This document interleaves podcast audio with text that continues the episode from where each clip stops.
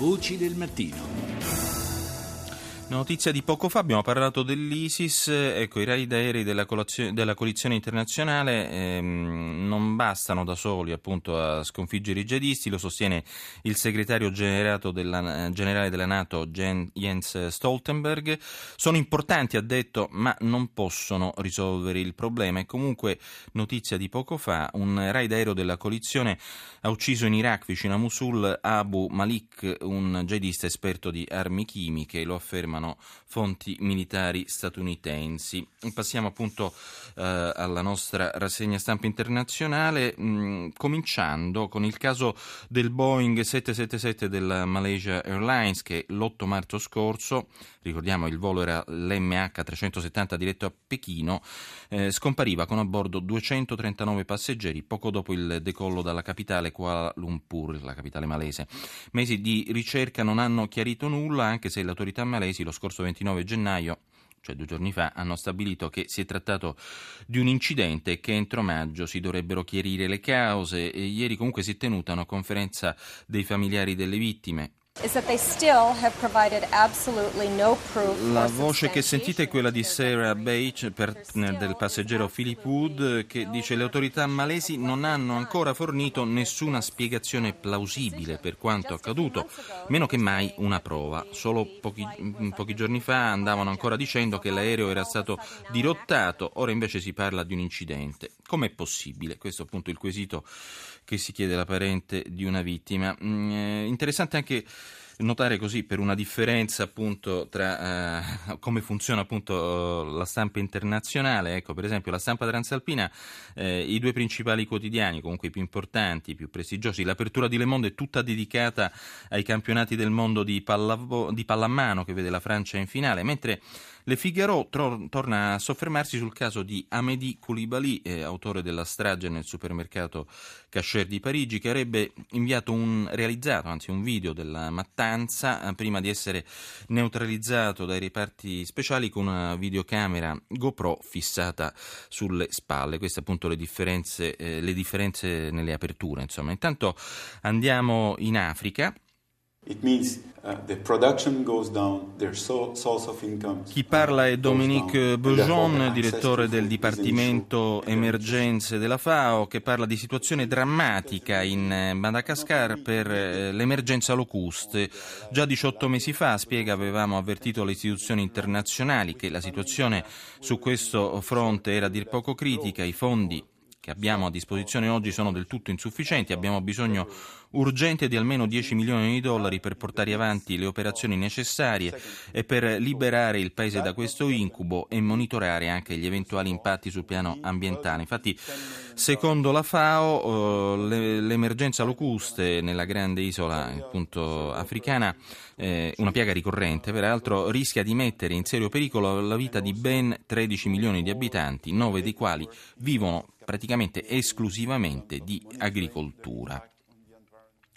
Restiamo in Africa, ma spostiamoci dal Madagascar eh, alla Liberia. Eh, infatti vi proponiamo adesso la testimonianza eh, di un'infermiera guarita dal virus Ebola, sia Tamba, questo è il suo nome, alle prese adesso con una serie di eh, altri tipi di problemi di tipo sociale. As a survivor io so da sopravvissuta, dice infatti, cosa significa Ebola, eh, si definisce una sopravvissuta l'infermiera, eh, si devono fare tante cose per i malati, sottolinea, dargli scora- coraggio e speranza in primo luogo, eh, ma non vogliono che mi avvicini troppo a loro adesso, non lo permettono, si riferisce ovviamente alle autorità eh, sanitarie. Io voglio che Ebola scompaia dalla Liberia e mi auguro che i miei colleghi che potrebbero contrarre il virus possano sopravvivere esattamente come me.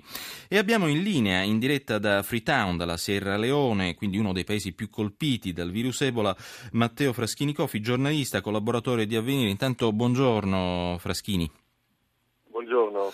Allora, come si parla poco effettivamente forse di Ebola in questo periodo dopo la psicosi, eh, forse anche magari eh, un po' eh, esagerata per quanto riguarda la situazione in Occidente ehm, che si era diffusa appunto in autunno. Qual è la situazione eh, in Sierra Leone che è stato appunto insieme bene o male alla Liberia, alla Guinea, uno dei paesi più colpiti? È possibile sì, fare il punto della situazione? Ecco.